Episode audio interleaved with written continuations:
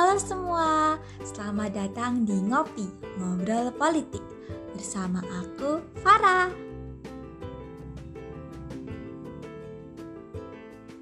Wah, nggak kerasa ternyata udah lama kita nggak ngobrol bareng di sini nih. Gimana nih kabar teman-teman? Baik kan?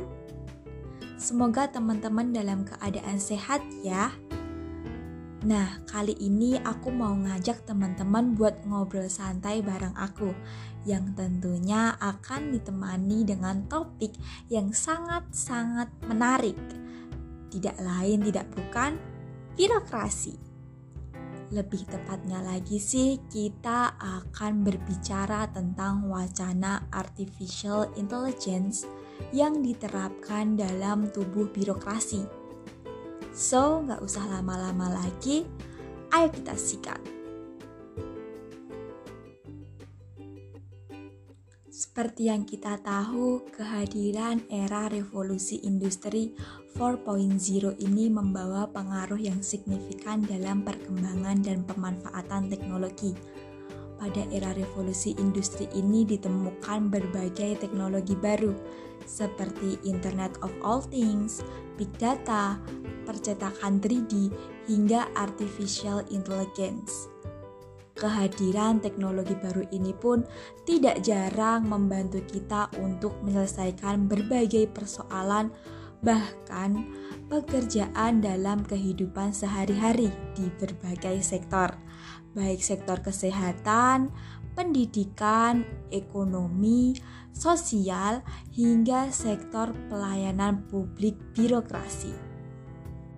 Mengutip dari CNBC Indonesia, pada pembukaan Musren Bagnas RPJMN 2020-2024 bulan Desember 2019 lalu, Presiden Jokowi mengungkapkan akan melakukan reformasi birokrasi di tubuh kementerian dengan memotong eselon 3 dan 4 posisi PNS yang terkena pemangkasan tersebut akan digantikan oleh robot kecerdasan buatan atau yang sering kita kenal dengan artificial intelligence.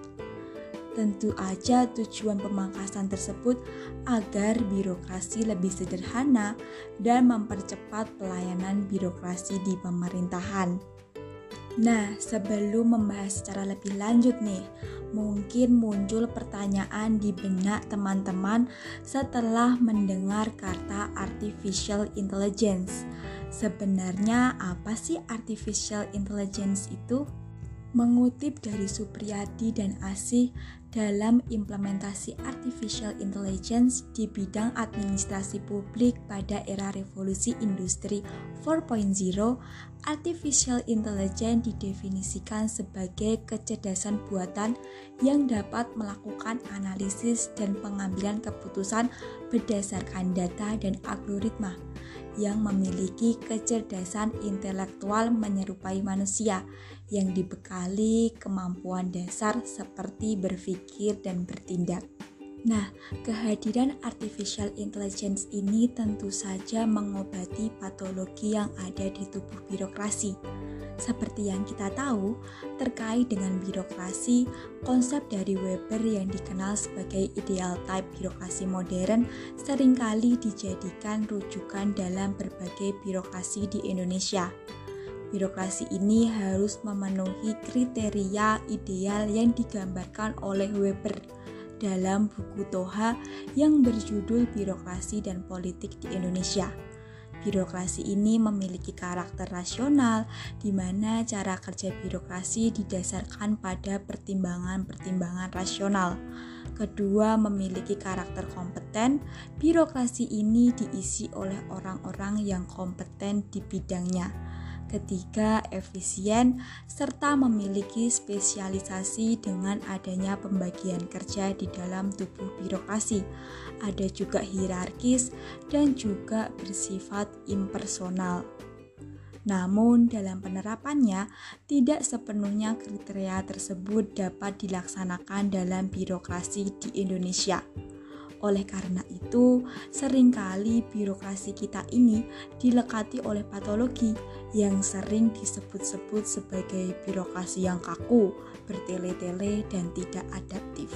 Nah, teman-teman, lalu patologi apa aja sih yang sering kali muncul dalam tubuh birokrasi Indonesia? Mengutip dari Permatasari dalam bukunya yang berjudul Birokrasi Pemerintahan Sebuah Pengantar, patologi yang sering kali muncul dalam tubuh birokrasi Indonesia pertama, terkait adanya sikap diskriminasi pelayanan birokrasi Idealnya, seluruh jajaran birokrasi di setiap tempat dan tingkatan harus dapat memberi pelayanan yang sama kepada semua warga tanpa membeda-bedakan mereka berdasarkan status sosial, agama, suku, pendidikan, dan jenis kelamin. Namun pada realisasinya, birokrasi ini sering kali berperilaku tidak netral dan cenderung bias serta berpihak kepada kelompok masyarakat ekonomi menengah ke atas. Birokrasi sering kali berorientasi kepada status orang atau kelompok yang dilayani. Patologi yang kedua, adanya petunjuk dan formalisme yang menghambat produktivisme. Dalam kerja birokrasi tentu saja mengedepankan kerja yang jelas dengan petunjuk kerja yang tegas dan terperinci yang bertujuan untuk menjamin birokrasi dapat melaksanakan tugas dan fungsinya dengan baik. Tapi ketika terjadi pengkultusan terhadap atasan, maka akan menumbuhkan budaya untuk selalu minta petunjuk dari atasan.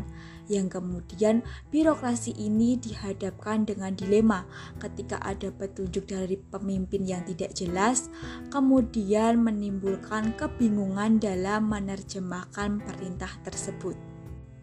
Nah, Patologi yang ketiga yaitu sering kali terjadi praktik KKN atau korupsi, kolusi, dan nepotisme.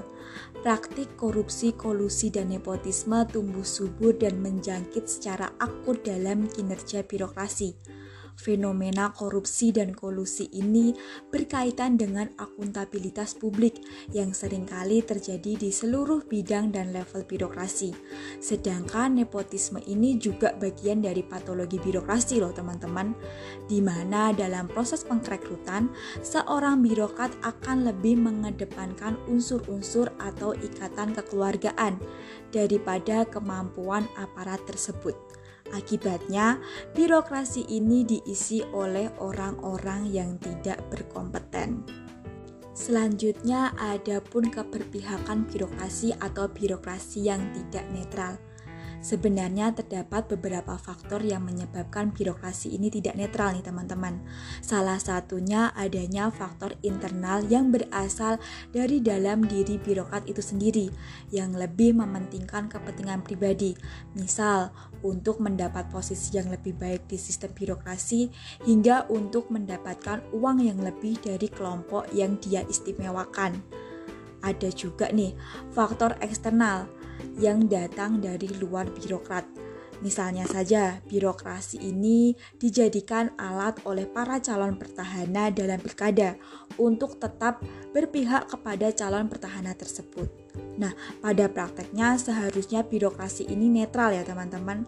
Namun dalam mencapai kenetralan tersebut sangat sulit untuk terwujud atau diwujudkan. Nah, dari berbagai patologi yang udah aku jelasin sebelumnya bahwa memang benar proses patologi akut dalam birokrasi di Indonesia bukan sesuatu yang muncul tiba-tiba nih teman-teman. Tetapi merupakan sebuah proses yang sudah ada dan berlangsung sejak lama.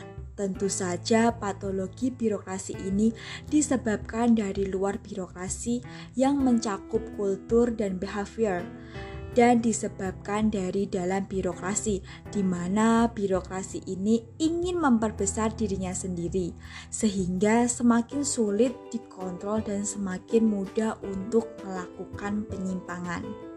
Oleh karena itu, birokrasi di Indonesia ini cenderung bersifat patrimonialistik, cenderung bersifat subjektif, tidak efisien dan efektif, lebih mementingkan diri sendiri daripada mengabdi kepada kepentingan umum.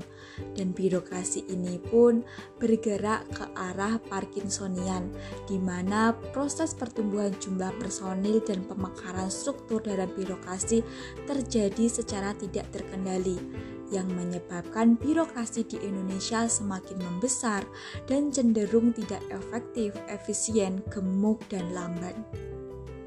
Maka singkatnya, kehadiran artificial intelligence ini mengobati patologi birokrasi di Indonesia, mulai dari dysfunction of birokrasi hingga maladministration.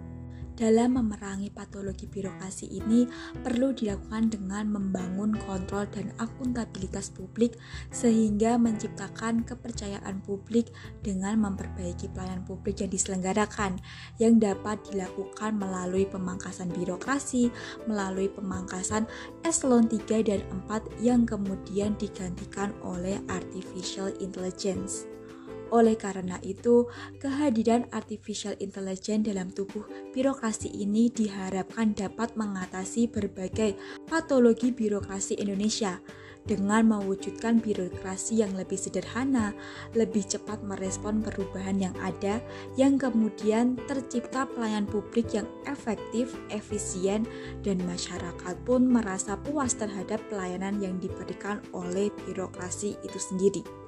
Nah, tapi tunggu dulu nih teman-teman. Apabila kita lihat secara lebih lanjut lagi, ternyata patologi birokrasi ini muncul sebagai dampak dari Old Public Administration atau yang sering kita kenal dengan sebutan OPA yang dipengaruhi oleh gagasan Max Weber apalagi kalau kita merujuk pada Janet Widenhart dan Robert Widenhart dalam bukunya yang berjudul The New Public Service Serving Not Sharing. Opa ini memiliki karakter yang bergantung pada pusat, rasional, dan memiliki struktur yang hierarki, sehingga proses pelaksanaan birokrasi ini terkesan dari atas ke bawah atau top-down. Namun, dalam pelaksanaannya, karakter-karakter tersebut menyebabkan birokrasi ini justru terkesan kaku, kompleks, gemuk, dan tidak efektif dalam memberi pelayanan kepada publik. Nah, berangkat dari permasalahan yang muncul dari penerapan OPA ini, kemudian muncul The New Public Management atau NPM yang mencoba mengatasi permasalahan tersebut. Menurut Janet Widenhart dan Robert Widenhart dalam bukunya yang berjudul The New Public Service Serving Not Sharing, New Public Management ini menggunakan mekanisme pasar ke dalam sektor publik bahwa dalam melakukan hubungan antara instansi-instansi pemerintahan dengan pelanggannya, konsumer yaitu publik, dipahami sama dengan proses hubungan transaksi yang dilakukan di dunia pasar, yang kemudian cenderung bersifat button up. Dengan demikian, NPM ini memindahkan prinsip-prinsip ekonomi dan teori-teori manajemen ke dalam lingkup publik tanpa mengenali perbedaan mendasar antara publik dan swasta. Dengan kata lain, MPM ini membangun birokrasi publik dengan nilai-nilai yang menjadi kultur di birokrasi swasta, yaitu efisiensi yang ditunjang dengan nilai profesional, transparan, dan berorientasi pada pasar. Jika kita kaitkan dengan artificial intelligence dalam New Public Management, tentu saja kecerdasan buatan ini sesuai dengan tujuan dari NPM yang kemudian akan bekerja secara lebih efektif dan efisien karena pelayanan tersebut berdasarkan pada keinginan pasar yang dalam hal ini sesuai dengan keinginan publik.